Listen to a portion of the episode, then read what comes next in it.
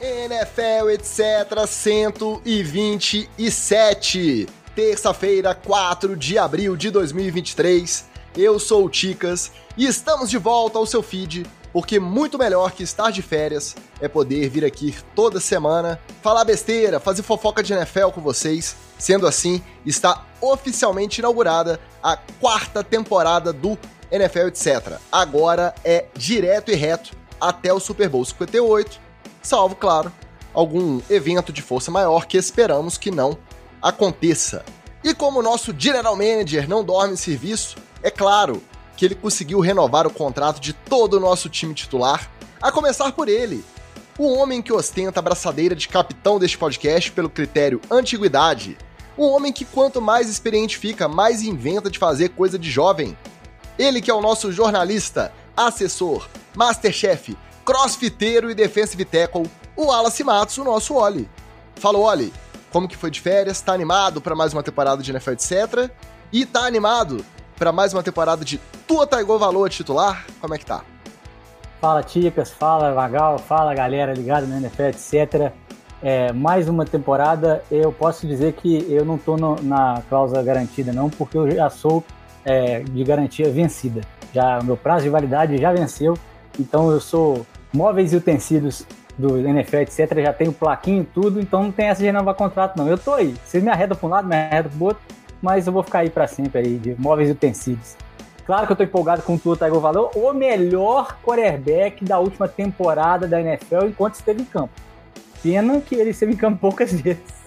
Então, a gente não pode aí é, atestar que ele faria essa temporada inteira. Mas estou empolgado, principalmente pelas reviravoltas e voltas que o mundo dá para ficar no mesmo lugar, igual fez essa, essa intertemporada por aí. Mas vamos comentar daqui a pouco. É, móveis e utensílios, a gente pode fazer um busto do Wallace. Vai ser o primeiro busto de Hall da Fama do NFL, etc. Que aí... Vai ser o primeiro cara com combustão. Combustão, de... exatamente. que aí, quando não puder vir ou quando atrasar, a gente entra com seu busto douradinho, assim, de Hall da Fama, carequinha. Ia ser bacana, bacana. E por último, mas não menos importante, nosso atleta medalha de ouro nas nerdices. O homem dos memes, dos gifs e da cultura inútil. Nosso psicólogo, social media, video designer, defensive end técnico de linha defensiva, Luiz Vitorino, nosso Magal. E aí, Magal? Aliás, eu tenho que te perguntar, a gente continua com defensive end no seu crédito de abertura ou a gente vai ter que tirar? Conta para quem ainda não sabe o que, que você andou aprontando enquanto você curtia suas merecidas férias de NFL, etc. Fala, meus amigos do NFL, etc. Eu recentemente me juntei ao seleto grupo de jogadores como Tom Brady, J.J. Watt, Rob Gronkowski, Adrian Peterson e até mesmo aquele rapaz Ted Bridgewater, de jogadores que romperam o LCA. Eu consegui essa façanha no primeiro jogo do Campeonato Mineiro, joguei meio jogo, e aí, num lance ali que eu confesso que eu dei um pequeno mole, eu consegui romper meu LCA. Então, eu estou oficialmente no Injury Reserve do Juiz de Fora Imperadores. Só retorno aos campos no Campeonato Mineiro de 2024. Triste, Mas pelo menos o contrato tinha aquela garantia para caso de lesão, o salário continua caindo na conta normal, vai poder. Meu contrato é garantidíssimo. Eu vou ficar em casa recebendo tudo que eu recebo do, do Juiz de Fora Imperadores que basicamente é memes. E amor e carinho e muita é, zoação. Ossos do orifício, como diria o profeta. Passar para dar uma boa noite pra galera que já estava com saudade, eu tenho certeza, e já veio prestigiar a volta do NFL, etc. Aqui no nosso glorioso chat da gravação, o Marcelo Faria. me xingando inteiro aí, ó. Obrigado, gente. Com amor e carinho demais. Eu, eu amo vocês também. Tava todo mundo com saudade. O Marcelo Faria, obviamente, com seu mantra sobre Detroit Lions, vamos, vamos pular essa parte. Fernando Palácios, Érica Hayasibara, Paulinho Miana, direto da Irlanda, Alexandre Gresserpa, o Washington Ferreira e o nosso queridíssimo Gustavo Neto. Então, hoje a gente chega numa semana relativamente tranquila no noticiário, mas a gente tem muita coisa para colocar em dia, muito assunto para colocar em dia aqui no NFL etc. Então daremos o pontapé nessa nova temporada com as novelas das trocas do Lamar Jackson e do Aaron Rodgers, e também com as renovações e contratações de quarterbacks que agitaram essa última agência livre, no nosso primeiro bloco, o Debate Cetra. E depois, para fechar, também focado em outras notícias bizarras envolvendo quarterbacks, vem ele, o nosso tradicional TD ou fumble.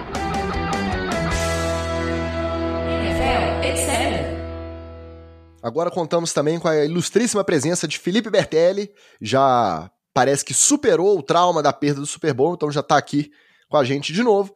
E o Vitor CPN, nosso Vitinho também, direto de Campinas, participando dessa gravação. Muito obrigado pela presença de todos. Vamos começar então com aquela novela que teve um andamento mais recentemente, na semana passada. Mas antes a gente vai fazer uma retrospectiva. Até porque essa novela é meu lugar de fala como torcedor do Baltimore Ravens. Você que está só ouvindo o podcast editado não está vendo, mas pode ser que eu esteja me despedindo deste figurino que estou usando para gravar este podcast. Minha camisa Baltimore Ravens número 8, Lamar taca Jackson. Taca fogo nela, Lamar taca Jackson. fogo nela. Vamos lá. Toda essa confusão de contrato que a gente já tem acompanhado desde as férias do ano passado, quando ele ficou elegível para negociar a renovação e não chegou a um acordo com o Baltimore Ravens, gera muito zum, zum muito muita conversa em rede social. Só que a gente não coloca em perspectiva o que foi a carreira do Lamar nesses cinco anos de Baltimore Ravens. Então vamos lembrar rapidinho. Foi draftado em 2018 e assumiu o time, entrou no lugar do Joe Flacco na semana 10, quando o Joe Flacco machucou. Ele entrou no lugar e não saiu mais. Ficou titular até o final daquela temporada, foi para os playoffs e foi eliminado no wild card direto no primeiro confronto para os Chargers. 2019, segundo ano dele então na liga, primeiro ano começando como titular, foi o MVP. E realmente aquele time do, dos Ravens que foi a melhor campanha da AFC na temporada regular, teve a folga na primeira rodada, o time amassando todo mundo, o Lamar Jackson sentando e não jogando os últimos períodos porque o jogo já estava resolvido, consagrado com o MVP e eliminado no primeiro jogo, já que pulou a rodada do wildcard, que teve bye, eliminado no primeiro jogo de playoff de novo, dessa vez pelos Titans, no round divisional. Beleza. 2020, aquela temporada maluca, terceiro ano do Lamar.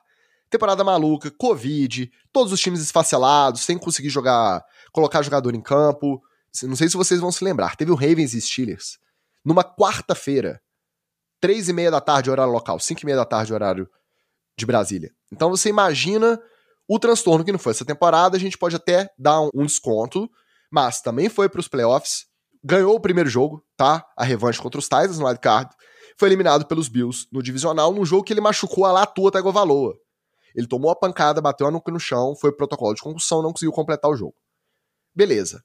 Temporada 2021 e temporada 2022. Teve, teve o jogo do banheiro, teve o jogo do banheiro. Qual, qual foi a temporada do jogo do banheiro? Se eu não me engano, No foi, cagalhão. foi a 2021. Foi a 2021 que, na sequência, ele também contundiu, não chegou a completar, o Baltimore não foi pros playoffs. 2022 a mesma coisa, só que o Baltimore conseguiu ir pros playoffs e perdeu na rodada de wildcard pros Bengals com Tyler Huntley de titular.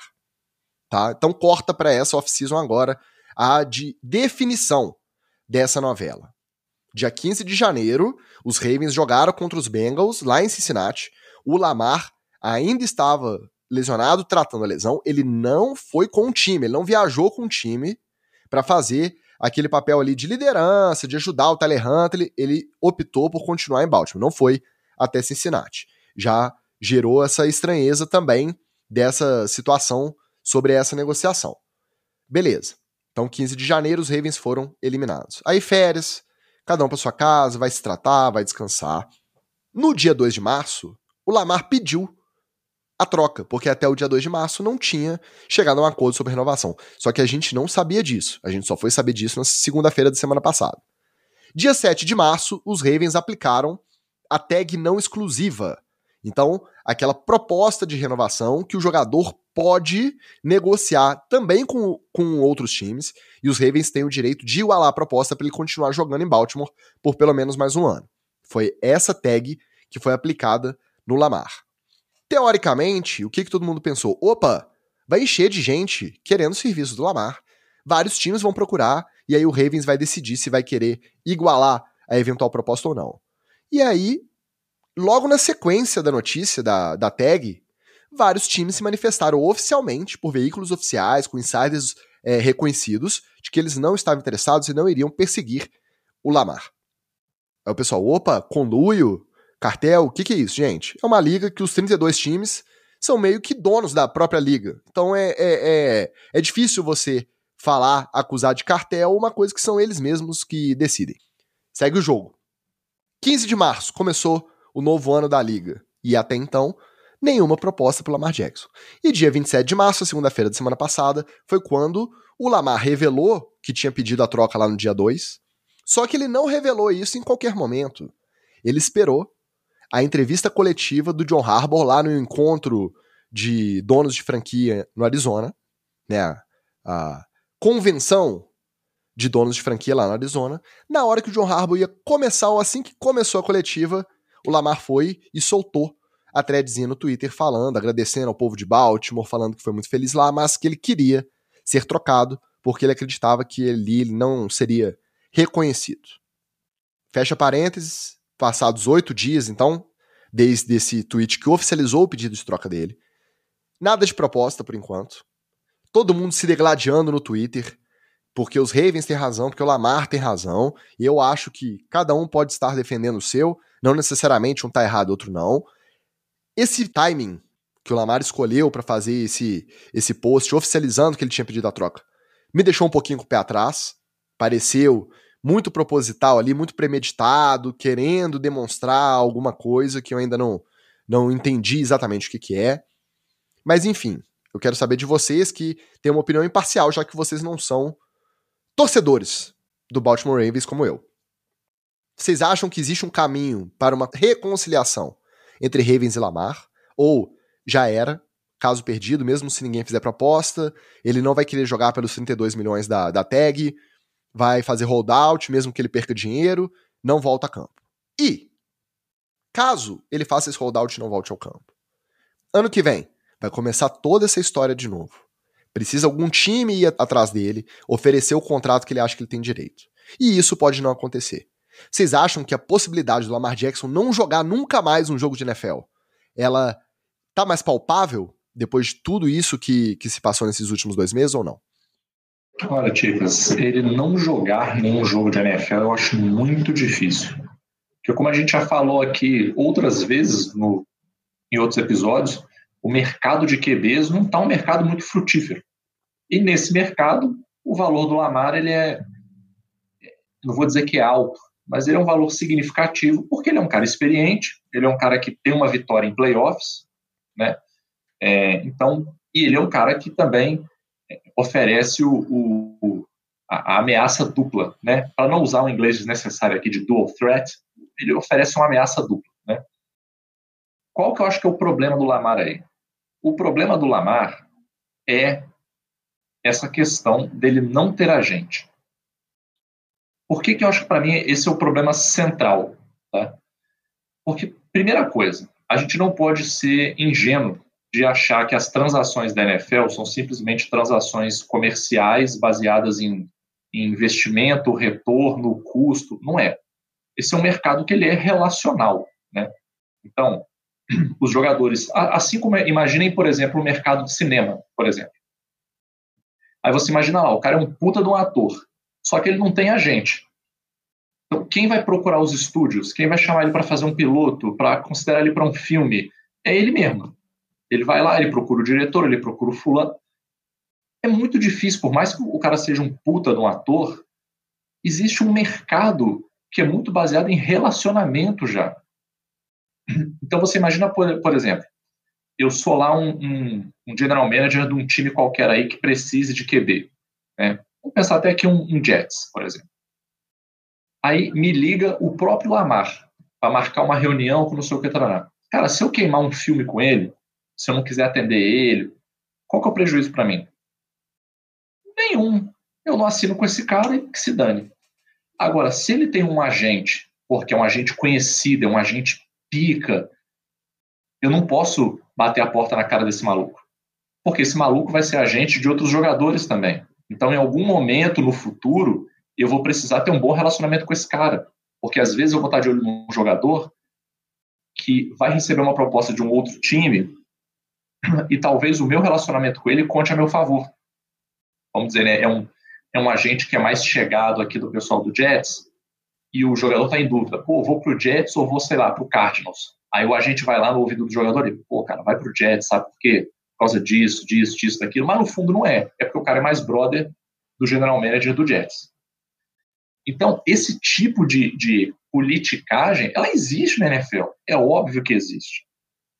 E quando o Lamar vai, eu li até, não querendo fazer chacota dele aqui, mas eu li que é, teve algumas reuniões algum, que ele tentou marcar que, tipo assim, que ele iria com a mãe dele, sacou? Então, assim, porra, cara, não pode, não pode. Se ele tivesse, se ele fosse um cara que tivesse cheio de propostas na mesa, ele poderia, sem representação, falar: não, eu vou olhar as propostas e vou escolher. Só que não é o caso. Então, o que, que eu acho que o Lamar errou? Ele errou de não ter um agente. Por não ter um agente, ele não teve essa entrada tão facilitada para fazer reunião mesmo, para sentar e discutir, porque a, a, a, discussão sobre um possível contrato é uma discussão que, que ela não é simples. Não é quanto que você quer? Ah, eu quero 15 milhões. Não, 15 é muito. Não é, é, é muito mais complexo. Errou entendeu? no início que ele não conseguiu avançar com o que ele queria e ele foi dobrando a aposta. Porque quando foi ficando mais difícil, foi aplicada a tag e ninguém procurou o Lamar para fazer nenhuma proposta, ele podia ter dado esse passo atrás e falar assim: não, realmente, vou contratar um cara, porque tá claro que do jeito que eu tô levando, não, não vai dar certo. Só que aí eu acho que o orgulho não deixou ele dar esse passo atrás. Exatamente, Ticas. E aí olha, e eu acho que ele, ele meteu os pés pelas mãos, porque ele tá numa situação hoje. Olha que. Eu sei que a gente vai falar dele é, logo em seguida, mas olha que bizarro. O Aaron Rodgers chegou mais perto de assinar um contrato do que o Lamar. Porque pelo menos o Aaron Rodgers foi fazer reunião lá nos Jets. Ele sentou lá com o pessoal, ele discutiu o contrato. Então, como, como em sã consciência o Aaron Rodgers está mais perto de fechar um contrato do que o Lamar Jackson. Que, para começo de conversa, o Lamar Jackson é uma pessoa normal. Então, a caganeira ocasional ali, coisa, coisa tranquila, coisa natural. Tem problemas com câimbras, câimbras recorrentes. Uma câimbrazinha, então, porra, sossegado, né? Mas eu acho que o primeiro erro dele foi esse. Significa que está tudo perdido? Não. O que, que acho que o Lamar deveria fazer agora? O Lamar deveria arrumar um puta de um agente. Cara, quem que é o maluco pica das galáxias de agente aí da, da NFL? É o fulano de tal. Ele tinha que botar no fulano de tal. Sabe por quê? Porque se o fulano de tal bate lá na porta dos times, o time não pode fechar a porta para ele. No mínimo, uma reunião o cara tem que fazer. O cara não pode fechar a porta para um grande agente. E aí aquele negócio, se você vai abrindo as portas, a chance de você fechar um contrato é maior. Os Ravens que não são bobos nem nada. Quando eu digo os Ravens, estou falando do general manager, do dono e tal. Que não são bobos nem nada. Na minha visão, eles estão. Sabe aquele meme do, do Belichick tomando suco de laranja? Eles estão nessa pegada. Assim, ah, Lamar, você quer negociar você mesmo? Vai lá, filho, pode negociar. Ó. Suquinho de laranja aqui pra gente. Por quê? Porque os caras já sabem que a coisa não vai desenrolar assim. E um ponto que eu estava até pensando esses dias, cara. É, os donos de time entre si, eles se juntam para arquitetar coisas juntos, né? Os jogadores não fazem isso. Esses QBs que estão no mercado aí, imagina, olha, olha o problema que isso poderia ser, tipo, se esses ah, QBs que estão no mercado a NFLPA acaba ajudando é. mais os donos do que o, é, os atletas é, em si. É, é, mais pelega do que tudo. Isso que eu ia falar. Quanto mais o tempo passa, mais eu acho a NFLPA aquele sindicatão pelego, né, colado com o patronal mesmo.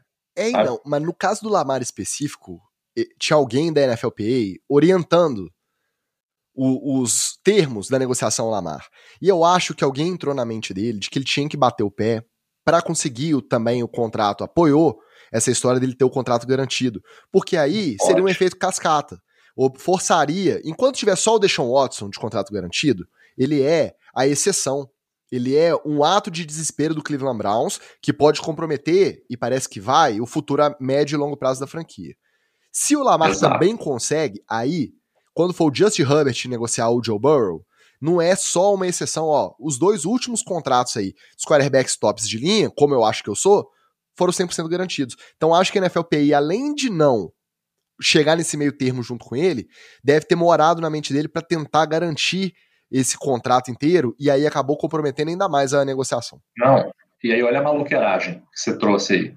Você tem o Joe Burrow, você tem o Trevor Lawrence e você tem o Justin Herbert, que são caras que já estão chegando no final do seu contrato, são caras que são essenciais para o time que estão hoje, e são caras que o time não pode simplesmente virar, virar as costas para o cara e sair fora. Junta, junta aí nesse rolo o seguinte rolo. Isso eu não tinha pensado, eu, eu fui ler isso esses dias. O Washington Commanders vai trocar, vai trocar a gestão, né? Vai trocar a gestão de um time que não está com um bom relacionamento com a torcida. Se eu, Magal, entro para ser o general manager do Washington Commanders e eu preciso ganhar o meu time, de, ganhar minha torcida de volta, trazer um quarterback pica seria um movimento de gênio. Abre a carteira. Eu, eu assumo, eu assumo o comando do, do Washington Commanders, dali um mês fala, estou trazendo o Lamar Jackson para ser o nosso QB. Porra, a torcida vai me receber de braços abertos. A torcida vai me carregar no estádio, pô. Então, que, que, olha, olha a, a, loucura que poderia rolar. Se junta Lamar, Justin Herbert, Trevor Lawrence e o Burrow. Vamos trocar uma ideia entre a gente aqui e estabelecer uns critérios nossos, porque se os caras não forem um da gente, eles vão ter que ir nos outros. Para você ter um cara de qualidade, né? Você ter um cara de qualidade. Então já vamos organizar uma parada aqui entre a gente, para os donos do time, os donos dos times, os, os virarem e falar assim: rapaz, esses caras andaram conversando entre eles. Porque, sei lá, todo mundo veio com a mesma conversinha aqui de que é contrato com garantia assim, assim, assim, assim, assado. Esses caras andaram conversando. E, pô, os donos de time fazem isso direto, pô. Coisas que a gente olha e fala assim, pô, os donos de time estão conversando. Por isso que não. E eu acho, inclusive, que o Lamar não ter muita oferta é uma pressão, é, é uma conversinha dessa também, incluindo os próprios agentes. Porque os próprios agentes devem ter virado para os donos de time e falar assim: aqui, não fica dando contrato top para jogador que vai sozinho, não, porque senão daqui a pouco todo jogador vai querer ser seu próprio agente. E aí você ferra, ferra nosso lado. Então fecha a porta pro cara aí para ele ver que ele precisa do. É, é, o despachante da NFL, sacou? O cara precisa do despachante. Sem o despachante ele não vai conseguir. Entendeu? Então, Lamar, dica para você, meu filho. Contrata um agente top, larga dinheiro na mão dele, faz um combinezinho, Aquele combine maroto, chama os caras do time, faz aquele combine maroto, mostra que seu joelho está em dia, mostra que você está com o intestino funcionando legal e, e arruma seu contrato, meu filho. Só uma correção, o Washington Ferreira corrigiu a gente aqui no chat, que foi na temporada 2021. 2021 o problema é. da cãibra ah, que velho, ficou... velho troca data mesmo, Washington. Que foi é assim. considerado. E a Patrícia Neri também falou que estava com saudade de vocês, menos do Ticas, não sei porquê esse tipo de exceção aqui no, no chat, mas segue daí, Wallace. É, não, então, eu, eu também acho que a, a, falta de um agente prejudica demais, mas muito mais pelo lado de amortecedor que faz o, o agente, sabe? É, ele amortece o dono daqui, amortece o, o, o, o, agenciado de lá, e chegar nesse meio termo é mais fácil realmente com, com um agente, porque ele está interessado que o negócio saia. Ele... Wallace, ah. eu, eu imagino que para o agente, o general manager do, do Ravens, lá, o Eric DeCosta, pode virar e falar assim: meu amigo, o seu jogador tem um joelhinho de vidro eu não posso contar com ele. Como que você quer. Ele não vai virar e falar isso na cara do, do jogador. Então a negociação Lamar, fica um pouco exato. mais difícil mesmo. É, então, exato. E aí ele, ele serve como esse amortecedor mesmo, essa, essa, essa, esse colchão que tem que ter para poder não ter essa, é, é, essa, essa antipatia. Agora, que eu acho que o que rolou com o Lamar também tem uma pitadinha de racismo aí, tem, porque você vai vendo os quarterbacks brancos aí, todos é, de qualidade inferior ao Lamar, todo mundo se arrumou, né? A hora que tocou a música da, das cadeiras já estava todo mundo dançando e na hora que a, a, música parou todo mundo sentou e aí o Lamar Jackson que é o mais talentoso quase de, de, dessa turma inteira, né? É, não, não, tem contrato. É, é difícil de, de, engolir esportivamente, né? De justificar só esportivamente sobre isso. Ah, tá pedindo demais, tá pedindo uma pedida muito alta, bater no pé que, que é isso. Então isso aí é um dificultador. Mas vamos, vamos é, colocar em cartas limpas, né? Em, claro, em, em, até esqueci esse expressão. Pratos tá? limpos, panos limpos. Pratos limpos, panos, panos né? quentes. É, em, mais, mais coisa, em coisa mais, mais clara para a audiência, é, a gente é, verifica que esse é um dificultador, mas se ele fosse um QB branco pedindo isso, provavelmente ele tinha arrumado um, um, um time e vamos lá que tem muito Carolina Panthers aí para poder pagar, tem muito é, o Washington Commanders, como disse o Magal, para poder pagar. Eu acho que é, tem isso também. É, a gente não pode é, descartar esse fator. E como você disse, não é nem um cartel, né? é realmente uma liga. Os caras são donos disso. E, obviamente, eles não precisam nem é, combinar, não precisa nem pegar o telefone um para ligar para o outro, é só é, enviar sinais. O famoso apito de cachorro, e já funciona também né, NFL. Eu concordo em parte com essa parte aí, até do, da questão do racismo, quanto que isso pesa, até intrinsecamente quem está tomando essas decisões, pensando principalmente em médio e longo prazo. Por quê? Porque ele veio para a NFL e fez o sucesso que fez com um quarterback físico, todos aqueles atributos que você geralmente considera e você vê na imprensa quando se trata de quarterback negro. Quando se trata de quarterback branco, é o líder, é o cara que é preciso, é disciplinado. E outra, o Lamar hoje, se precisasse um pocket passer, ele tem braço, ele tem precisão, ele tem ferramenta para ser. Só que, como ele é o, o, como o Magal falou, o dual threat, ele é ameaça dupla, ele ainda tem 26 anos, então ele tá no auge de poder usar essa ferramenta dele física mesmo para fazer diferença no jogo dele. Ok. Eu não acho que nesse caso especificamente seja diretamente assim, ah não, estamos pagando os brancão aqui, não vou pagar o Lamar porque é negro. Eu acho que vem mais nessa questão do perfil do jogador, que é uma coisa que está entranhada há muito tempo, do racismo estrutural mesmo, de como você enxerga um, um quarterback com esses atributos do Lamar. Agora, é o que eu já disse lá no começo e eu repito. Não necessariamente um da história, o Lamar, ou o Ravens é o vilão e o outro é o mocinho. Cada um está defendendo o seu ali. É estranho ver o Atlanta Falcons, que fez das tripas coração para tentar levar o Deshaun Watson, sair correndo e avisar que não ia correr atrás do Lamar. É estranho. Mas, ao mesmo tempo, quando estava negociando com o Deshaun Watson, independente de toda a problemática pessoal que o envolve, não se tinha certeza que ele ia ter um contrato do tamanho que ele conseguiu com o Browns. Hoje, com o Lamar, já se sabe o que ele quer. Tanto que o próprio Lamar confirmou que ele recebeu uma proposta dos Ravens que o faria o segundo maior contrato garantido da história, atrás apenas do Deshaun Watson, que é exceção. E ele não quis. Ele optou por recusar. Então, cada um defende o seu, cada um está no seu direito. Eu, como torcedor, eu fico triste por dois fatores. Primeiro, o Lamar está perdendo dinheiro. O Lamar está perdendo tempo de, de vida, está perdendo energia com toda essa situação, enquanto ele podia estar concentrando aí em se reabilitar mesmo para jogar na próxima temporada, independente de qual time fosse, tá? Ele tá, ele já tá atrasado nesse processo dele aí. E comparando com o Josh Allen, por exemplo, que é do mesmo draft dele, tudo bem que foi escolhido mais na frente, mas ainda no primeiro round. O Lamar até hoje na carreira ganhou 41 milhões de dólares a menos que o Josh Allen, que é do mesmo draft. Então, além dele estar tá desperdiçando energia, desperdiçando tempo, sendo alvo de muita crítica infundada, porque aí os urubus aproveitam, né? Para poder. E aí vem o racismo também, vem o papo de que é running back que passa a bola, tudo isso que a gente já sabe. Então, ele tá perdendo energia nisso, tá perdendo dinheiro. E os Ravens estão meio em compasso de, de, espera, porque eles também não podem planejar uma off-season, planejar uma temporada, saber onde investir sem saber quem, quem que é o quarterback que vai jogar. Inclusive, foi confirmado que os Ravens foram atrás de quem? do Baker Mayfield. Então, eu sou obrigado a mandar um abraço para o nosso Anderson Brown, que por muito tempo foi o defensor e hoje é um dos maiores detratores de Baker Mayfield na história desse podcast.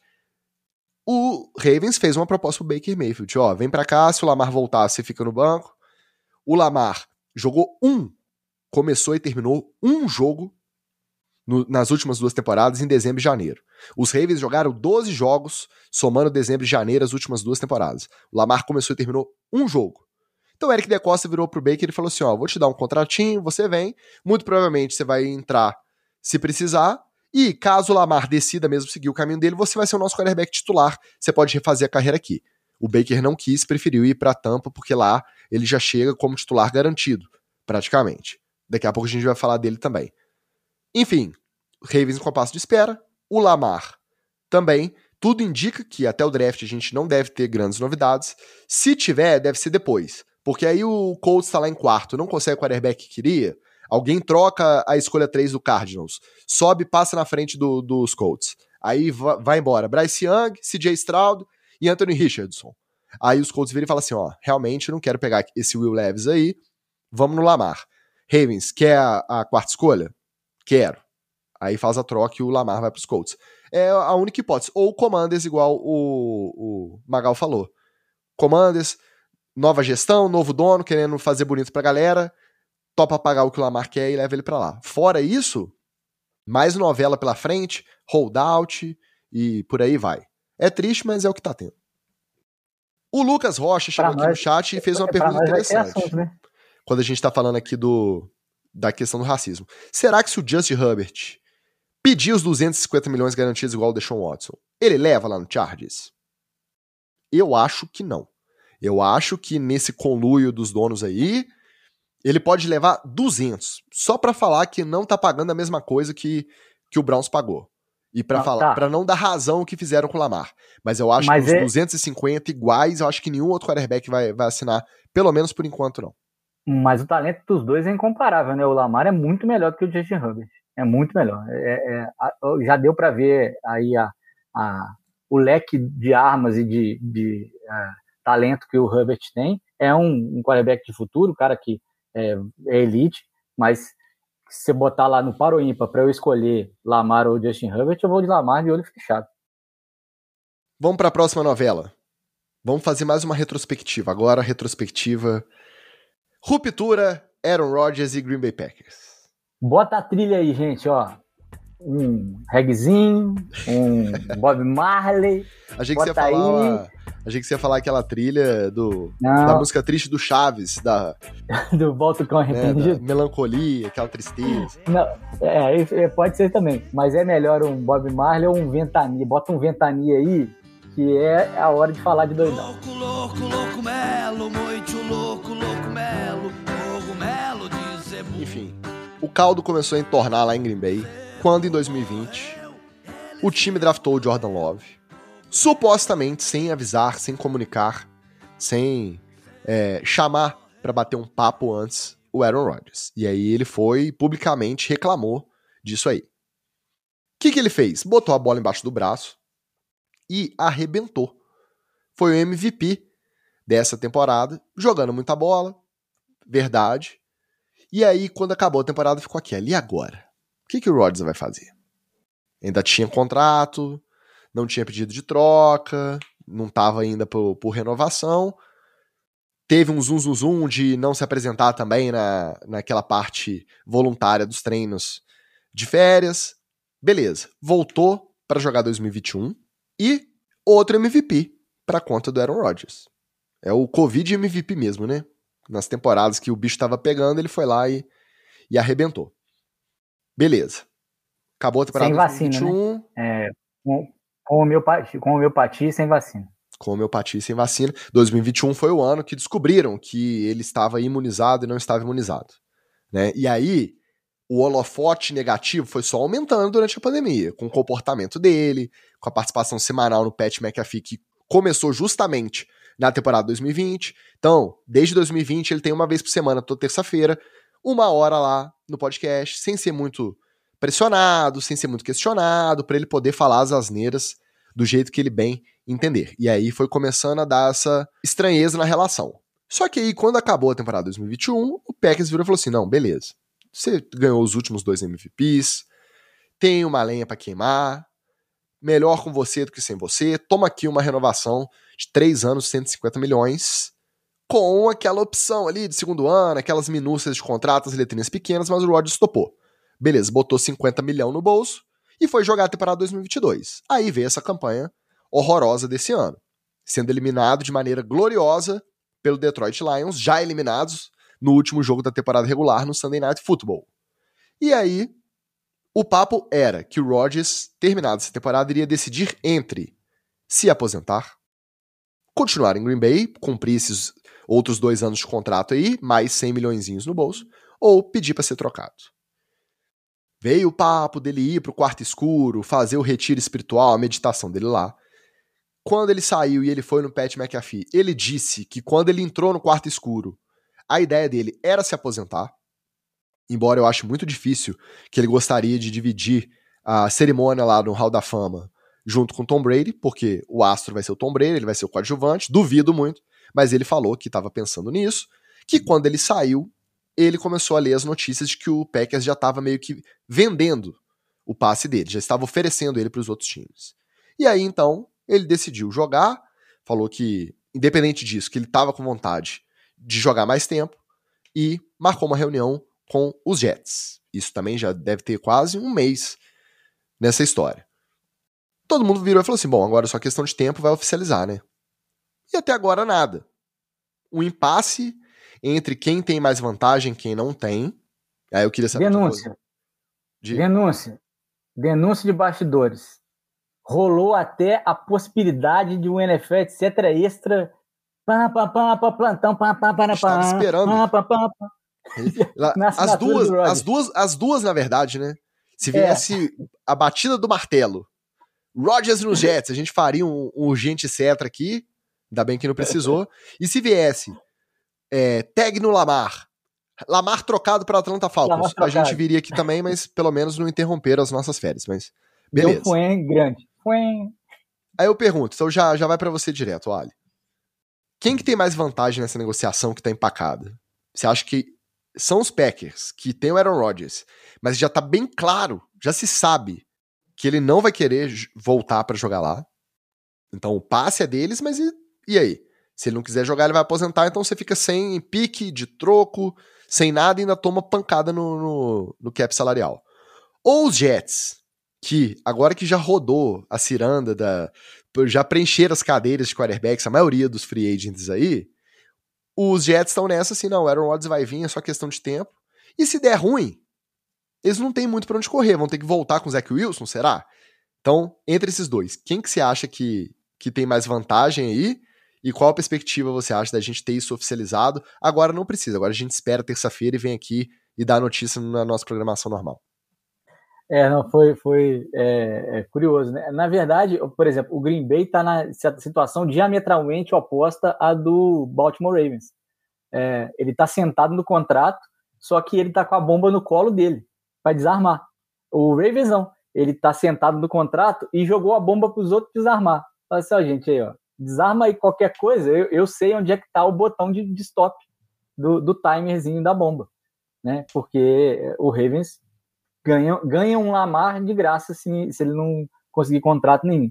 E já o, o, o, Aaron Rodgers, ele dá uma pancada no, no salário do, da salary cap do, do Green Bay, sem o Green Bay tê-lo como quarterback, porque ele já, já deu todas as mostras de que quer ir pro Jets, que quer sair de lá e que não vai voltar para jogar nem que ele tenha que ficar um ano em casa, tranquilo, com o pro alto, é, fazendo cosplay de Gandalf da ayahuasca e é, se, se refastelando aí de chás de cogumelos, de trombetas e, e outras é, drogas listas e listas. Então, é, realmente, essa situação em Green Bay é difícil é, e o Jets né, nessa história.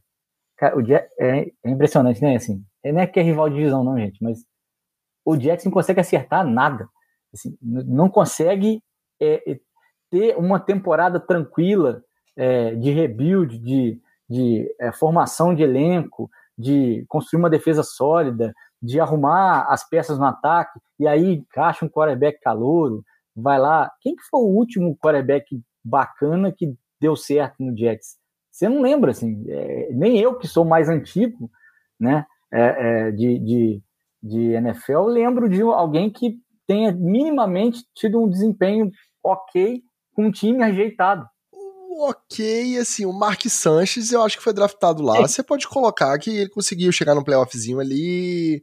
Né? Acho que era na é. época do, do Rex Ryan lá tal, ficou, mas... ficou marcado por o Butch Fumble é. tal, ficou mais folclórico do que do que foi uma é, coisa pontual. O último quarterback bom do Jets foi o John Namath. É verdade. Esse. De lá pra cá, não deu mais nada não. Foi um é. caso parecido, a gente tá falando do Mark Sanchez, um caso, caso parecido com o Baker Mayfield. Teve uma temporada boa, chegou no playoff, aí, pô, só ladeira abaixo depois.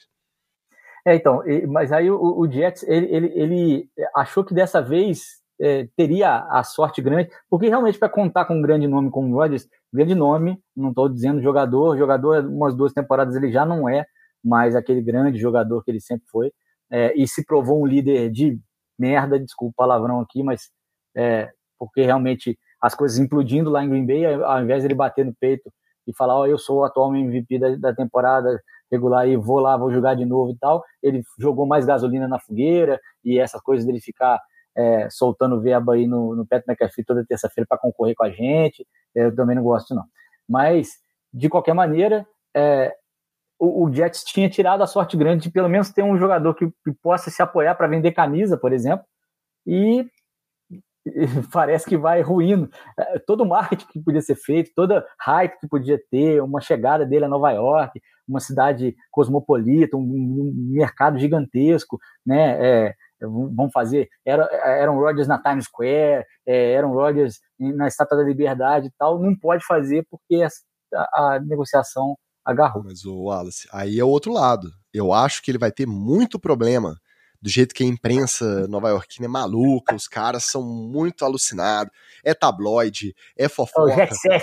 Essa mistura com essas doideiras do Aaron Rodgers, essa coisa dele querer ser o diferentão, eu acho que tem tudo para explodir e não dar certo. Vou botar mais uma, um ingrediente aí para não dar certo. É, você sabe quem está esperando essa negociação do, do Rodgers com, com o Jets aí? E, pelo menos pelo que eu andei lendo, tem alguma chance aí de a, assinar também? Odell Beckham. Nosso amigo OBJ. Aí você imagina o show de, o show de merda que vai ser. A pauta para NFL, etc., vai ter direto. Com Aaron Rodgers e OBJ e a torcida inteira do Jets apostando nesses dois fins de carreira para tentar trazer alguma alegria para o time. Ticas, olha, eu, no fundo do meu coração, eu quero que isso aconteça. Porque eu sou sempre pela galhofa.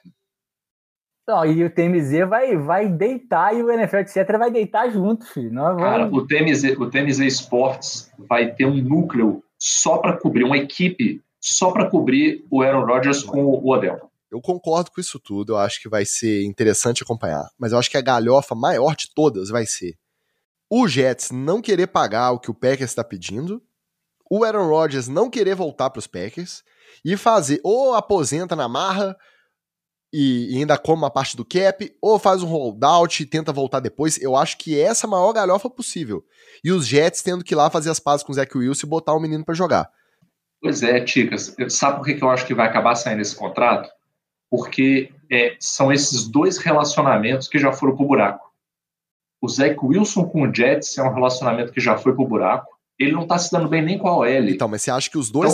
Então, nenhum tem vantagem sobre o outro, tá? O impasse do. Tá os dois burros empacados ali, ninguém vai pra frente porque os eu, dois estão ferrados. Eu acho que. É, mas eu acho que tá juntando a fome com a vontade de comer. Porque o Jets não quer o Zach Wilson. O Zach Wilson deu errado. A, a verdade é essa. O Packers também não quer mais o Aaron Rodgers, porque o Aaron Rodgers passou da validade. E, aliás, três, errei a conta. E o Aaron Rodgers com o próprio Green Bay também é uma relação que já foi pro buraco. Porque eu acho que o Zach Wilson, essa relação dele com o Jets, eu acho que não foi pro buraco. Eu acho que o Zach Wilson quer continuar no Jets. Eu acho que o, Jack, o Jets não quer mais continuar com o Zach Wilson. Então, acho que juntando esse monte de, de casal aí que já tá de saco cheio de uma cara do outro, para eles fazerem um, um, um, ajuste aí geral, e vamos combinar, não, até considerando as contratações que já aconteceram, cara, algum time desse que está precisando de quarterback trazer um Zach Wilson não custa nada também não, cara, porque tem gente muito mais marota que já está com contrato assinado por aí, entendeu? Sim. Eu teria assinado o Zach Wilson na frente de uns três contratos aí que a gente ouviu é, durante essa temporada.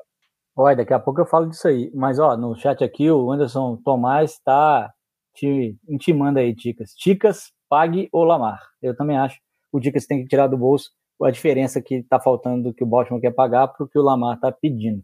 É, aproveitar que daqui a pouco já tem férias de novo, já vai estar tá com o bolso cheio. Quando está de férias, sabe como é que é, né? Se enche o bolso de dinheiro.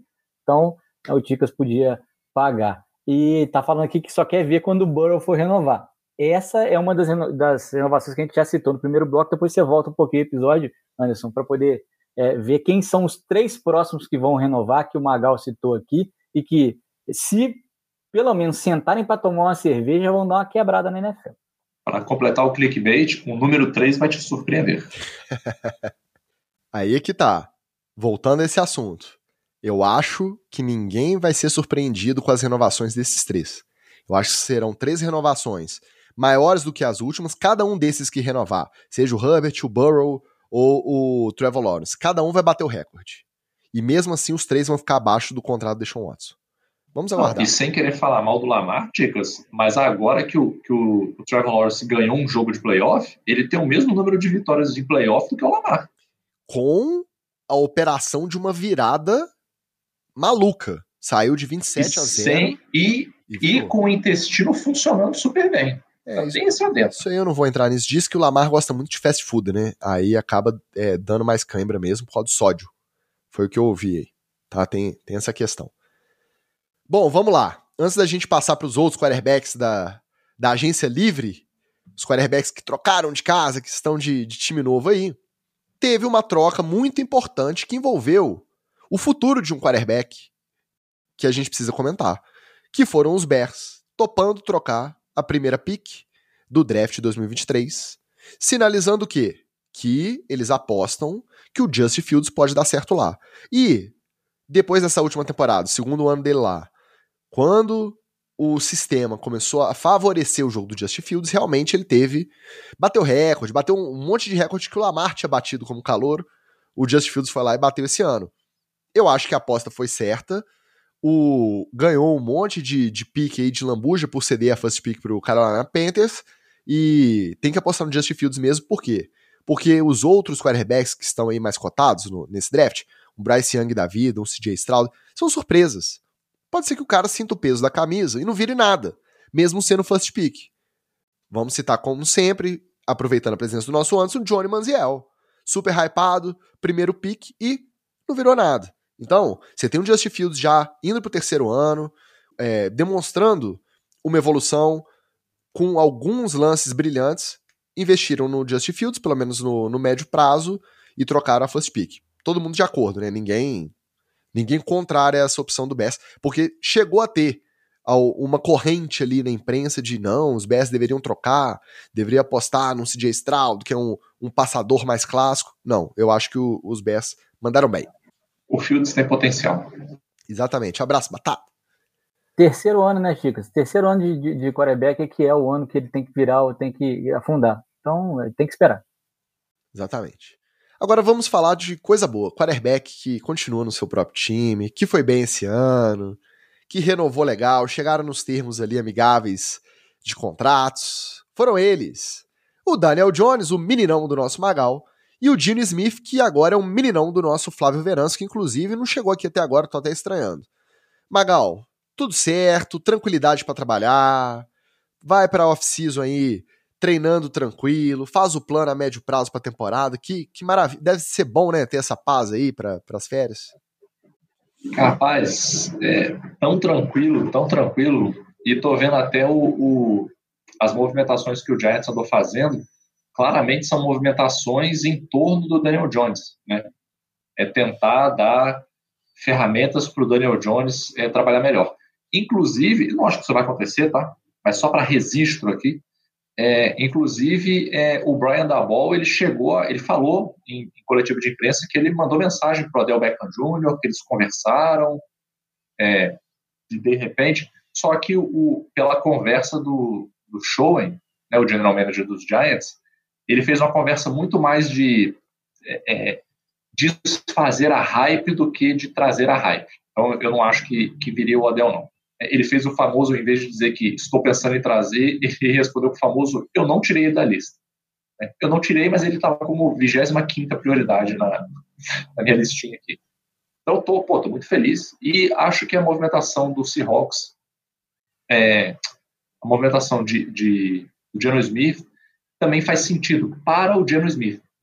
Entendeu? Não estou falando nem em relação ao time, mas acho que para ele, como jogador, é, faz sentido, porque ele já deu a rodada dele, passou inclusive pelo, pelo Jets lá, é, e é um cara titubeante, né? É, que é bem, que é mal, não sei o que. Tá, Agora que ele achou um lugarzinho que ele está conseguindo fazer um, uma brincadeira bacana, ele tem que ficar lá mesmo, entendeu? Fica e, e, e se organiza.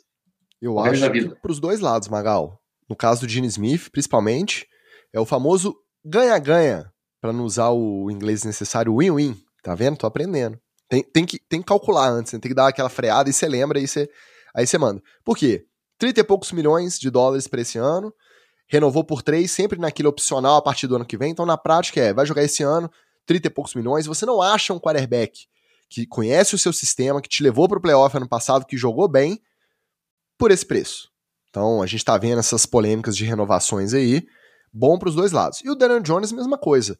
O contrato dele é um pouco mais caro, tá na casa dos 40 e poucos milhões. O Dable parece que destravou uma parte do jogo dele, que realmente não tinha como cobrar com ele jogando nas gestões anteriores. Então, tudo numa boa, acho que os dois casos aí ficou bom para todo mundo. Sim, e os dois mereceram em campo os contratos de renovação, jogaram o suficiente para ser quarterback das franquias que estão, e as franquias demonstraram, é, primeiro, surpreendentemente, no, no Seahawks, uma organização, embora tenha perdido todo mundo, saiu o Russell Wilson, saiu, a galera foi deixando o pessoal na mão, me surpreendeu, né? Um, um beijo pro Flávio, mas me surpreendeu bastante a, a temporada do Seahawks, ou seja, para um lugar seguro para ficar o Dino Smith e o Dino Smith correspondendo dentro de campo. E o Daniel Jones é, evoluiu o tanto que evoluiu o New York Giants nessa temporada sob o comando do Devil. Então, é, ambos, ambas renovações com total sentido. Outro detalhe, Wallace. Os Seahawks foram para os playoffs, se estabilizaram esse ano no comando do Gene Smith. E eles têm a escolha número 5, que era do Denver ainda da, da troca do Russell Wilson. Então, tem a escolha 5, que era do Denver, tem mais uma escolha de primeiro round. Eles estão bem capitalizados aí para tentar reforçar o time via draft, que é jogador que vem na pilha e que sai barato. Olho neles, hein? Para alegria do nosso Flávio, olho neles. E o Pete, e o Pete Carroll é veiaco, né? E também não é bobo, não. Olho neles. Vamos lá quarterbacks free agents contratados por outros times, que provavelmente serão titulares. Tudo indica que eles foram contratados para ser os titulares nesses novos times. Pergunto: quem se deu melhor e por quê? Derek Carr no New Orleans Saints do nosso Lucas, Jimmy Garoppolo no Las Vegas Raiders e Baker Mayfield no Tampa Bay Buccaneers. O sucessor de Tom Brady será Baker Mayfield. Quem se deu melhor e por quê? Ó, é o seguinte, o Baker Mayfield e o Tampa Bay Buccaneers têm tanto a ver quanto o Aguioli, cara. É, eu não vejo ele encaixando nesse time de jeito nenhum. É, acho que o Buccaneers vai fazer aquela temporada de final de festa, acabou, vamos fechar essa, essa parte da franquia, e aí ou parte com um rebuild total, ou fica naquele Buccaneers pré-anos 2000, né, antes de virar contender e tal. Para quem não é mais novo de NFL, o Tampa Bay Buccaneers era meio que saco de pancada da NFL inteira até o ano 2000, quando aquele é, rapaz que foi expulso outro dia da NFL, aí, o Gruden, pegou o time, né, e transformou o time num, numa outra coisa, né, deu o um segundo passo e para poder até chegar às últimas temporadas conquistar o Super Bowl com o Tom Brady e tal. É, vai, para mim, é, é, acho que vai afundar geral. O Derek Carr no Saints me soa muito mais um desespero, porque ano passado foi Andy Dalton, é, é, como é que é o nome do rapaz? James Winston, é, o, o ornitorrinco da NFL, o Taysom Hill, e ninguém conseguia é, se firmar por lá. Eles vão tentar com um cara que foi chutado do Las Vegas Raiders.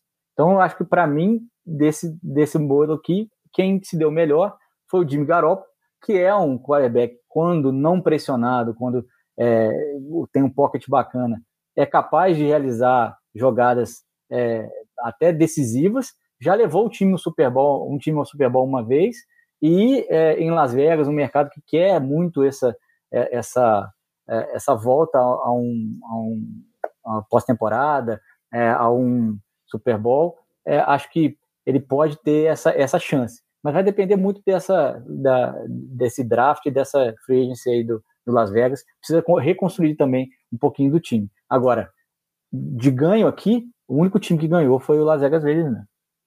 Olha, eu vou usar das palavras da, da nossa excelentíssima Dilmãe.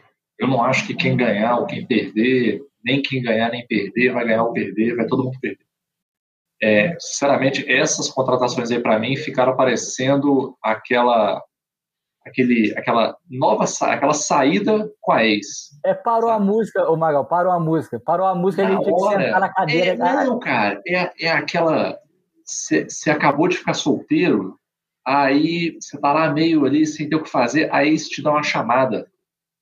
Na hora, às vezes no momento parece uma boa ideia, mas no fundo, no fundo, você sabe que não é uma boa ideia. E a chance daquilo dar certo é quase zero. Você sabe. Só que você é impelido a falar: ah, mas de repente, ah, ok, eu vou tentar, eu não tenho nada a perder. Tem sim. Você tem sim a perder. Mas você vai do mesmo jeito, entendeu? Então, para mim, esses, essas três contratações aí, eu não acho que vai dar em nada. Eu apostaria zero em todas elas. Tem uma coisa que eu acho que pode dar mais ou menos certo aí, Derek Carr, no Saints, que são. O Saints já tem essa coisa de ser o time renegado, tem essa vibe aí meio desde o Bounty Gate, que é o perseguido, e aí perdeu aquela final de conferência por uma chamada absurda que o juiz não deu contra os Rams. Então ele tem aquela coisa de ser tudo contra nós contra todos e tal. E o Derek Carr sempre teve essa postura também de ser o renegado, o underdog, o azarão. Então, juntando os dois, pode ser. Agora eu tô com o Wallace.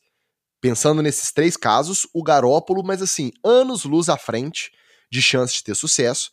Por quê? É. Josh McDaniels é o cara que lapidou o início da carreira como coordenador ofensivo quando o Garópolo foi draftado lá nos Patriots e nas primeiras vezes que ele atuou como titular quando o Brady estava suspenso. Então, já tem essa relação. O jogador já conhece o técnico, já tem uma relação prévia. Tem um Davante Adams para pegar a bola. Isso faz muita diferença também. Por mais que seja uma divisão difícil, porque você tem que enfrentar Patrick Mahomes todo ano duas vezes, Justin Herbert todo ano duas vezes, e agora vamos ver o que vai ser do Broncos com o Sean e o Russell Wilson. Mas eu acho que o que tem chance de dar certo aí é esse, porque Carlos Saints e Mayfield nos Buccaneers, eu acho que é só esquentar a cadeira mesmo. Agora, é, seria um Hard Knocks maneiro de assistir se fosse no Saints, hein? Porque esse vestiáriozinho aí vai ficar, ó. Mas eu acho que a NFL, a NFL tá esperando, esfregando a mãozinha, baterem o martelo do Rodgers no Jets. Ah, que os Jets preenchem todos os requisitos. Com certeza. E, e para ir para lá é, é prato Já traz o, traz o OBJ junto aí, pô. Só que aí não bate esse martelo, a gente fica na expectativa. Só mais um adendo. E o Jimmy Garoppolo também na frente, como sempre, por quê? Aquele homem de preto e prata dentro de campo, meu amigo, Aquele uniforme dos Raiders é lindo, todo. Isso aí, cara. Pelo amor de Deus. Aí... A, a, o dia da apresentação dele, cara, foi porra, emocionante. Cara bonito demais. Você me desculpa. É, é uma coisa assim fora do normal. Esse cara me enfraquece, esse não tem jeito não. Aí os outros que foram contratados para brigarem por posição.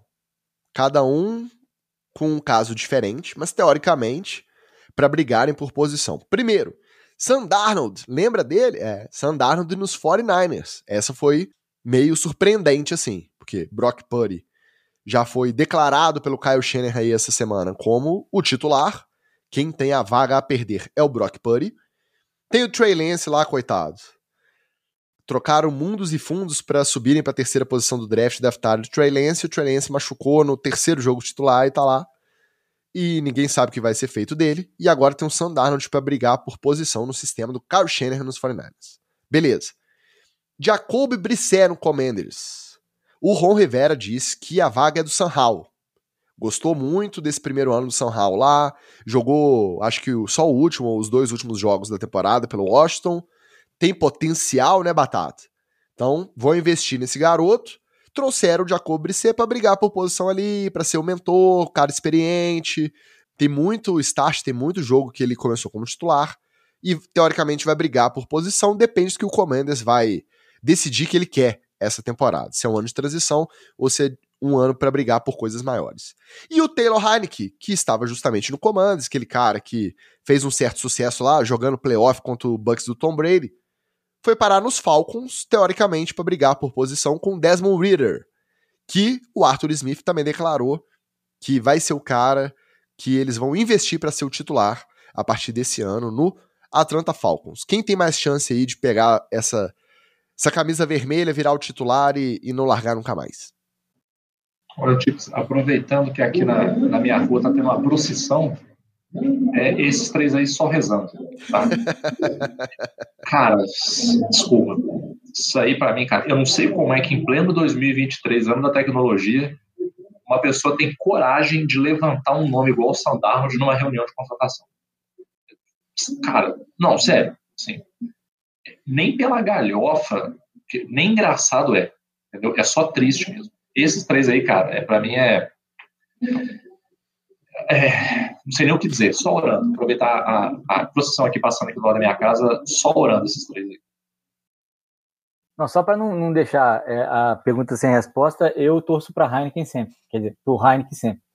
É, desses aí, é quem mostrou um pouco mais dentro de campo de, dessa galera. Mas um pouco mais também não é muito mais, não. É porque não precisava mostrar muito mais do que na competição do, do, com o Sandarnold e o Brissett, coitado. O Brissett começou no, no Patriots, né? Passou lá, lá em casa, lá no Dolphins. Né? Não dá, é, é um eterno, uma eterna promessa, uma eterna reserva e que realmente também fazendo, fazendo hora extra né, Se for pensar no quesito experiência, acho que o Brissett é o único aí que pode ter mais chances de assumir e não largar a titularidade para o Sanhal. Por quê? Porque aí depende. Começa o Brissé, ele vai melhor no, no training camp ali, assume como titular. Aí o time fica ali 3-1, 4-2, começa a ter uma chancezinha de fazer bonito na temporada. Eles não vão entrar com calor. Agora, se começa o Jacob Brissé 0-4, aí já vem com o Sanhal e vai até o final, porque a temporada já tá mais difícil de ser alcançada. O Darnold não vai chegar nos 49ers passando na frente do, do Brock Purdy, a não ser que o cotovelinho operado dê, dê ruim, né? E o Taylor Heineken no, nos Falcons, esse é aquele que não dá para apostar nada, né? O Desmond Reader também, e nada, a gente não, não tem referência, não tem parâmetro. Esse aí é aquele que é 50-50, não tem como você fazer uma, uma aposta é, com parâmetro, assim. E tem muita gente na internet que faz isso, tá? Não, porque vai ser o, o, o Desmond Reader, porque no college. Meu amigo, meu amigo, calma, tá? Que é NFL, segundo ano do Desmond Reader lá. Taylor Heineken já teve alguma bagagenzinha quando jogou no Commanders. Calma, tá? Calma. Os quarterbacks ponte, os bridge QBs. O ponte é muito bom, né? Quarterback ponte é maravilhoso, pô. Maravilhoso. Os caras que foram contratados, teoricamente, só pra, pra segurar ali a cadeira enquanto prepara o, o calor, o sensação, porque todos esses times estão muito bem classificados aí na ordem do draft 2023 e tudo indica que os três times vão atrás de quarterbacks. O first pick é de quem? Do Carolina Panthers, que vai escolher muito provavelmente entre Bryce Young e CJ Stroud. Eles aproveitaram e contrataram o Andy Dalton para ser um mentor ali, para ser o, o cara que vai ajudar, vai entrar no joguinho aqui, outro ali, ou começa o ano titular e depois põe um calor, sei lá. Na sequência, o pique número 2 é de quem? Do Houston Texans. E só ficou no número 2 porque o Love Smith cometeu aquela virada alucinante na última rodada e acabou caindo para a segunda posição, cedendo a primeira para os Bears que trocaram com os Panthers. Texas contratou o Casey Keenum, está de volta a Houston, Casey Keenum, que é o cara, eu acho que é certo para fazer essa transição aí, porque é o cara que está acostumado a ser a segunda opção, reserva, desde que ele foi para o banco, nunca mais assumiu nenhum time titular né? E eu acho que ele foi, acho que desde Minnesota, ele não foi titular assim com, com longo prazo. Então, um cara certo, já jogou nos Texas também, conhece o esquema ali, acho que vai dar certo. E o mais interessante, com a escolha número 4, o Indianapolis Colts, contratou quem? O Gardner Minshew. O bigodão foi para Indianapolis, sendo que o que é interessante nessa relação, o atual técnico, o novo técnico principal dos Colts era o coordenador ofensivo dos Eagles ano passado, junto onde o Gardner Minshew era o quarterback reserva. Então, já conhece o sistema do cara, já tem essa relação prévia ali também. Pode ser um cara que, num caso de necessidade, os Colts não conseguiram lamar, não foram atrás de quarterback, o Gardner Minshew consegue começar a temporada e fazer um trabalho competente ali. De acordo? É, eu, eu acho que é, desses aí, é, no, o Andy Dalton é o mais indicado para ser treinador de quarterback, né? Que é isso aí, o futuro da criança é, é esse mesmo, já já era para ser o ano passado, mas não tinha um quarterback para ele treinar, né? Porque um era o Torrinho que o outro estava machucado sempre, então ele teve que jogar, no caso. É, mas ele, ele é o, o, cara mais indicado e dá muita dica em quem o coach, quem, o coach, quem o, o, o Panthers vai atrás. É por isso que eu acho que vai atrás do Stroud, porque ele tem mais características de pocket passer do que é, o Young, que é, é esse quarterback mais móvel é, e mais, é, digamos, espivitadinho ali atrás da linha. É, o Andy Dalton não faz isso. O Andy Dalton é esse cara do pocket pass, é o cara de controlar relógio e tal. Então, essa, esse movimento aí pode dar a dica de quem é que vai atrás no, no, no, no draft o Carolina Panthers. O, eu gosto muito da contratação do Gader Mitchell pela Galhofa, né? É o cara que, é, que treinou, morou no estacionamento de, de academia, deixa o bigodinho, entrou em, em jogo de playoff metendo bomba de, de 80 jardas. Usa é um cara que, até hoje.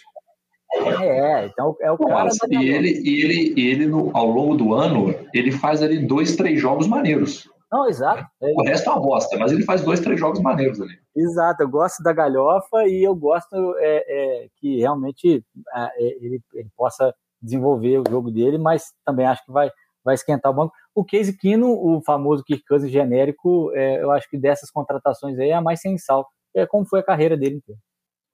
É, eu concordo com o Wallace, acho que talvez o Minchel dê alguma coisa aí, é, o Andy Dalton, cara, vai me desculpar, ele também ele fez um ou outro joguinho mais ou menos ali no Cowboys. E aí, se no Cowboys foi isso, imagina no Patriots. Que o Cowboys, bem ou mal, ainda tinha ali um, é, é, bons wide receivers, né? Tinha um Sid Lamb ali, é, tinha um Zeke ali para garantir aquela duas jardas ali, às vezes nem isso, tinha o Pollard.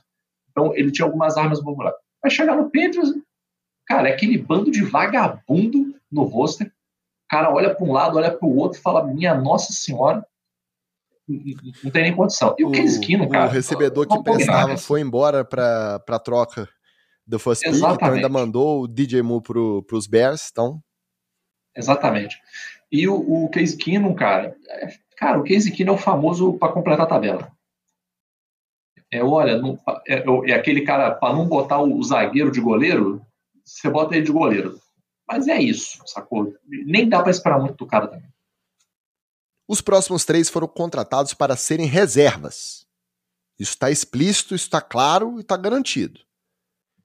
Me digam se algum desses pode minimamente ameaçar o status dos respectivos titulares desses times. Jared Stidham foi contratado pelo Denver Broncos. O Mike White foi contratado pelo Miami Dolphins. E lá? E o Marcos Mariota foi contratado pelo Philadelphia Eagles. Ticas, nenhum dos três. E vou só fazer uma pequena ressalva aqui. A galera tem que lembrar. O Mariota, ele foi pick 2 no draft dele. A galera precisa ter esse, essa lembrança na cabeça viva. O cara foi o segundo pick no draft dele. Olha a ponta de aterro que esse homem foi na NFL. Ele nunca deu nada. A galera tem que entender que isso é muito mais comum de acontecer do que o cara ser draftado e cara virar um Mahomes. Muito mais difícil de acontecer. E ainda vou te falar uma parada. Para mim, muito do que uma. A galera pode até discordar. Muito do que o Mahomes é, é, foi bem é porque, primeiro, ele não foi queimado logo que ele chegou, né? ele chegou para ser reserva. E falem o que quiser homem, mas o Alex Smith é um bom mentor. Você vê que ele é um cara centrado, ele é um cara disciplinado, ele é um cara que não se mete em confusão, ele não é um QB brilhante, mas ele é um cara inteligente, ele é um cara que saca do jogo. Então, ele é um bom mentor, mesmo sem ser um bom QB. É, o Mariota chegou no Tennessee Titans, meu filho toma a jersey e vem, sacou? Então, a galera precisa lembrar desses casos, porque hoje a gente assume o Mariota como um vagabundo, mas tem que lembrar que ele era foi a segunda pick. E quem foi a primeira pick? James Winston. Que acabou de então, renovar assim, para ser reserva do Derek Carr. Então você pega os dois exemplos, pick 1 um e pick 2. Do draft que não Quando tem. fica aí com. Não. E é, o, o draft deles. CJ Stroud. O draft deles não. não tem muito tempo, eu acho que é 2016 2015, por aí. Por é, 15, 15. Entre é, 15. é, por aí, entre 14 e 16, seria meu chute. E os caras já estão batalhando para conseguir contratinho de reserva da galera que tá chegando agora. Então, primeiro pique não é garantia, segundo pique não é garantia. E por aí vai. É, não, eu acho que ninguém tem, tem chance, não. E falando um pouquinho do meu quintal, é, o White vai ser o terceiro reserva. É, é, primeiro tour, segundo é o Skylar Thompson. Ele mostrou dentro de campo ano passado que era muito melhor, inclusive, que o Bridgewater. Desses três, eu acho que quem não tem chance mesmo é o Mariota, a não ser em caso de lesão. Porque hoje o Philadelphia Eagles é o time do Jalen Hurts. Você ouve o discurso tanto do técnico quanto dos jogadores, é o time do cara. Já Ele já é esse cara dentro do Philadelphia Eagles. Já tem um Super Bowl no currículo. Então... E num time que está sendo desarmado, né? Ou seja, vai ficar ainda mais difícil para o Jalen Hurts e o papel dele vai ser ainda mais crucial. Mais importante, exatamente. Então o Mariota só no caso de uma tragédia mesmo lá em Filadélfia. O Steedham, eu já imagino assim, Champeito tá lá na maior paciência, tentando fazer o Russell Wilson render. Chegou na semana 6, 7, porque o Sean Payton é, é esquentado. Semana 6, 7, o Russell Wilson não tá rendendo, não tá assimilando. Ô, Russell Wilson, sente o posterior da coxa aí e vamos de Jared Stidham para ver se, se dá para mexer nesse cenário. Então, acho que esse risco lá em Denver rola. E o Mike White, eu não duvido que Tua comece na semana 3 já toma outra concussão. Vem Mike White por aí. Eu não, não acho muito improvável essa, opção não, tá? Eu acho mais fácil o Mike White dar certo lá no White Stripes.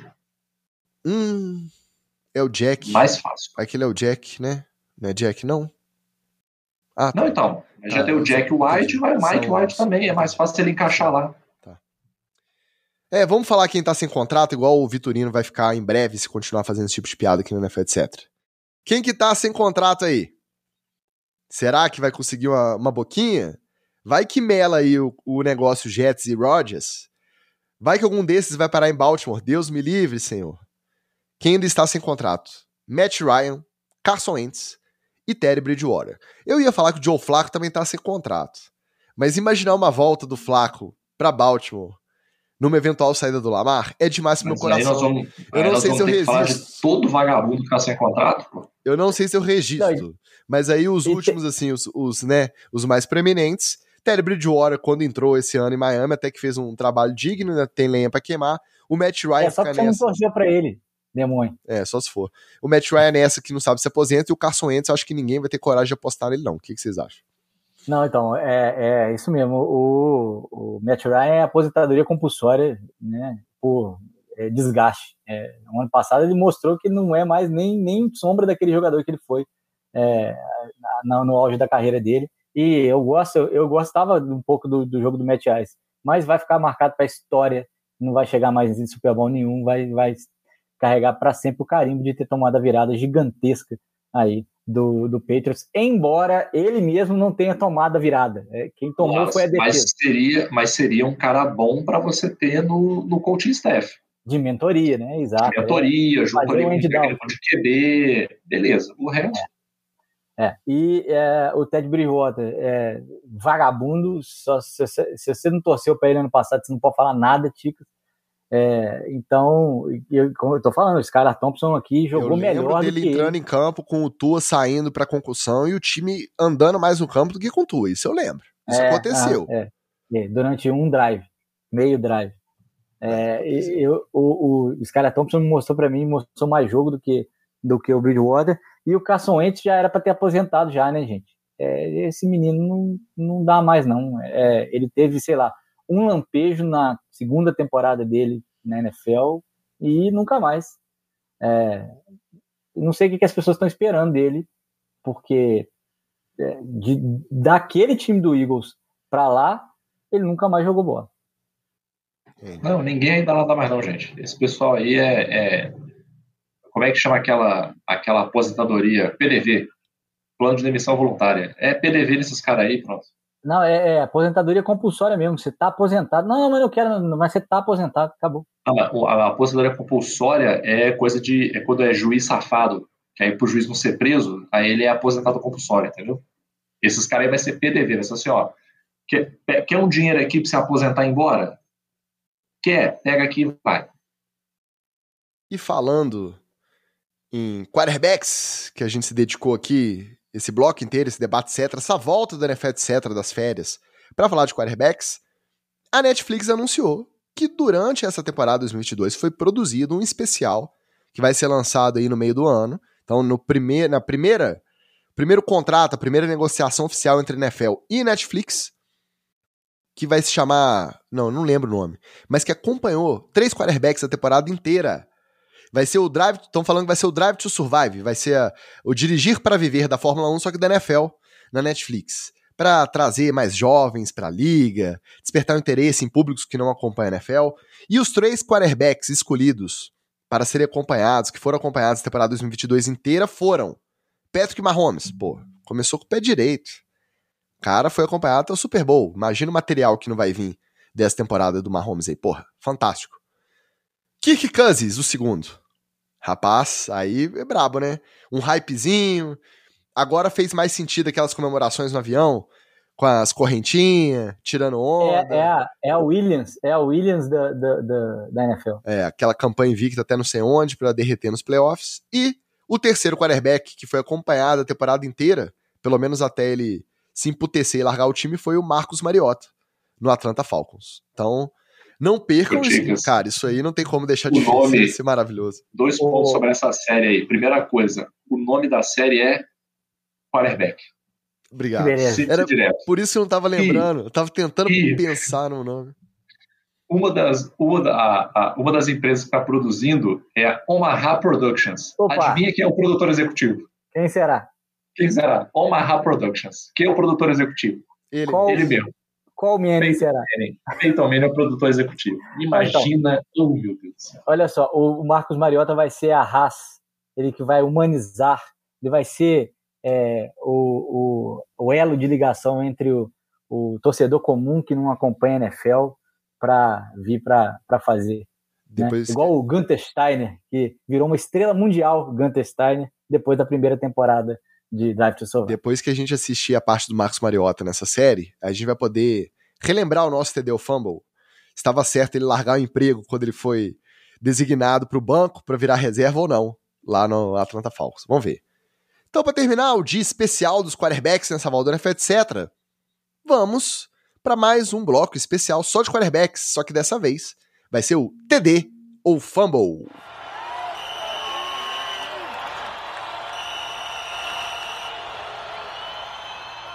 Ai, ai, tava com saudade desse regzinho. Esse regzinho, só quem assiste a gravação que, que pega. Quem tá ouvindo editado não vai entender o que, que é o regzinho. Dá um play lá no YouTube, escreve no canal, dá um, dá um like para nós. Aí você vai ver o, o regzinho, a vinheta diferente do TD Fama. Vamos lá.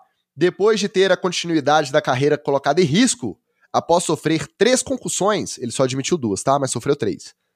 Após sofrer três concussões num curtíssimo espaço de tempo, a solução que o Tua Tagovailoa encontrou para aprender a se proteger melhor em campo foi começar a treinar jiu-jitsu, técnica de tatame, para ajudar quarterback a jogar no mais alto nível do futebol americano. É TD ou fumble? Pô, TDzaço, eu não sei porque ele não fazia, aliás, não sei porque todo quarterback não faz isso, e aliás, não precisa nem ser jiu-jitsu. Tem, nos Estados Unidos, tem uma tradição muito grande de wrestling nas universidades, nas, nas high schools, nas escolas, é, a, a, criançada começa a, a, fazer wrestling, que é a luta livre, né? É, a, que é parente próximo, mas não é a mesma coisa da luta greco-romana, né? Inclusive tem os dois nas Olimpíadas, né? Tem wrestling e luta greco-romana. É, mas é, é, não sei por que, que não faz isso, porque aprender a cair e reforçar a musculatura do pescoço e da cabeça ajuda bastante na hora de não cair igual uma geleia igual ele caiu com a canuca no chão, é, e que, que não foi registrado nesse jogo a concussão dele, né, que ele acabou retornando. Cara, para isso aí é fazer seguro depois que o carro foi roubado. Agora, cara, eu, sei lá. É, eu fiquei em dúvida, Ticas, mas acho que eu, eu vou dar um fumble pelo timing. Porque a solução é boa, mas o timing tá todo errado, pô. Aí, o que, que vai adiantar agora, entendeu? Eu vou dar fumble também, e eu acho que o fumble do Magal tem até a ver com o meu. Você que tá ouvindo, você que acompanha a NFL, pode não saber, mas aqui nesse podcast temos dois ex-atletas de jiu-jitsu, dessa nobre arte. Você não treinou jiu-jitsu também não, Magal? Então. Claro. Então, Cheguei a, a, Ganhei grau na faixa branca, pô. Qualquer coisa não. Eu nem o grau ganhei porque a artrose lombar me impediu de continuar minha carreira de sucesso. Mas, temos experiência. Eu sou, eu, eu sou o lutador de jiu-jitsu mais experiente do NFL. Exatamente. Então, a gente pensa o que a gente aprendeu ali no Beabá, porque o Tua não vai chegar já com um graduado ali, vai meter uma faixa cheia de listra e vai treinar. Não, ele vai chegar igual a gente chegou lá no primeiro dia de treino, faixinha branca, aprendendo cair de um lado. Aí você imagina a pancada que ele toma de uma jamanta vindo no ponto cego, todo mundo de pé de capacete, e você imagina a queda que a gente treinava no tatame do jiu-jitsu.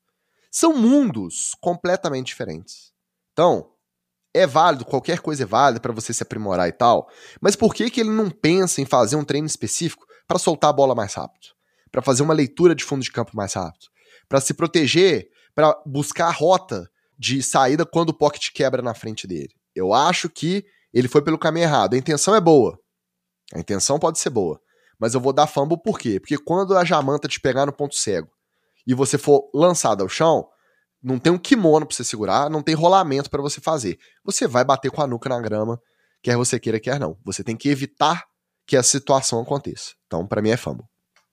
A não ser, Ticas, que ele queira entrar nessa onda aí de atleta é mudando de modalidade indo pra luta e ele queira virar um atleta de jiu-jitsu. É, aí, já, de repente, é, né? Já tá se preparando. Bora pro próximo. Ao ser perguntado sobre o que acha do provável novo titular dos Packers, Jordan Love, o Andy Reid, o nosso Leôncio, até tentou disfarçar, mas acabou demonstrando que ele não lembrava absolutamente nada do quarterback que ele enfrentou na semana 9 da temporada 2021, justamente aquela semana que o Rodgers foi pego de calça curta, falando que estava imunizado quando positivou para Covid, não tinha comprovante de vacina e foi afastado do time. Então, técnico futuro Hall da Fama, que só presta atenção no próprio time e em ganhar títulos, enquanto ignora as polêmicas dos outros ao redor da liga, é TD ou fumble? Para mim é TD, Ticas. Pelo, o critério é simples. Se você não entrou no radar do Andy Reid, é porque você não, não merece. Então, o Jordan Love ainda não merece. Quando ele merecer, ele vai entrar no radar. É simples. Ah, para mim é TD também por causa da, da é, insignificância que existe entre a, o, o, Jordan Love o jogo do Jordan Love e o jogo que o Andy Reid queria fazer. Para ele era indiferente que quem tivesse ali no meio. Se tivesse Aaron Rodgers, ele tá, tá preocupado como estava o menino, o garoto da água lá, ele não preocupou mais não. Para mim também é TD. Leôncio está preocupado em treinar o Patrick Mahomes, ganhar mais anel, ir pro Hall da Fama e comer cheeseburger. Não precisa se preocupar com mais nada, não. Com isso aí, ele já tá garantido no Hall da Fama, vai ter o busto dele lá, vai ser lembrado com muito carinho por todo mundo que acompanha a NFL. Preocupar com quem é Jordan Love, Desmond Reader, Sam Howell, isso é coisa pra gente aqui da NFL, etc. Pra podcaster americano, pra jornalista de NFL. Desde que a gente preocupa com isso, o Andy Reid preocupa com o cheeseburger e com ganhar anel, que tá, tá tudo certo. TD pro Andy Reid.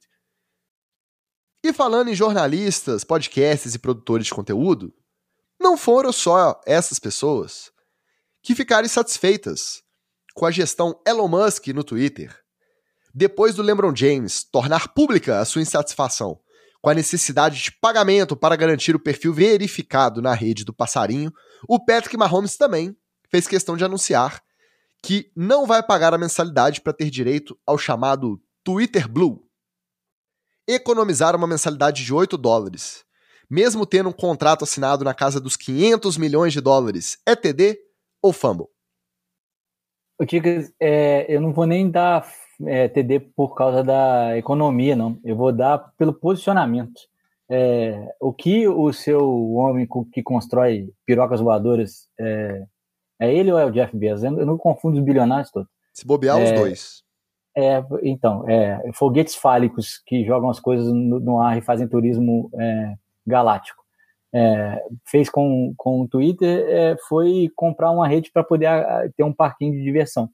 Então, é, já não era uma rede bem bacana, a rede bastante tóxica e tal, mas é, a gente que estava lá acostumado a, a, xingar muito no Twitter e acompanhar principalmente as grandes personalidades e, e é, jornalistas que estavam lá dos Estados Unidos, e principalmente quem gosta de esporte, está todo mundo por lá e a gente segue, é, ficou muito triste com o que aconteceu é, ultimamente com a, a rede, e é, não só pelo posicionamento, por se declararem aí abertamente é, contra esse, esse, pagamento e marcarem posição, tá, estão certíssimos, tanto o Patrick Mahomes quanto, quanto o LeBron James, então para mim é TD.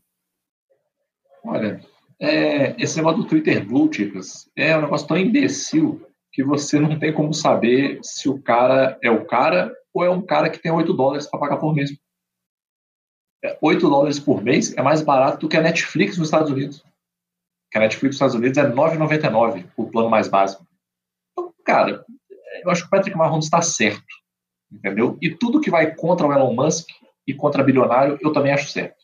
Tá? Então, para mim, é, é TD para o Patrick Mahomes. TD.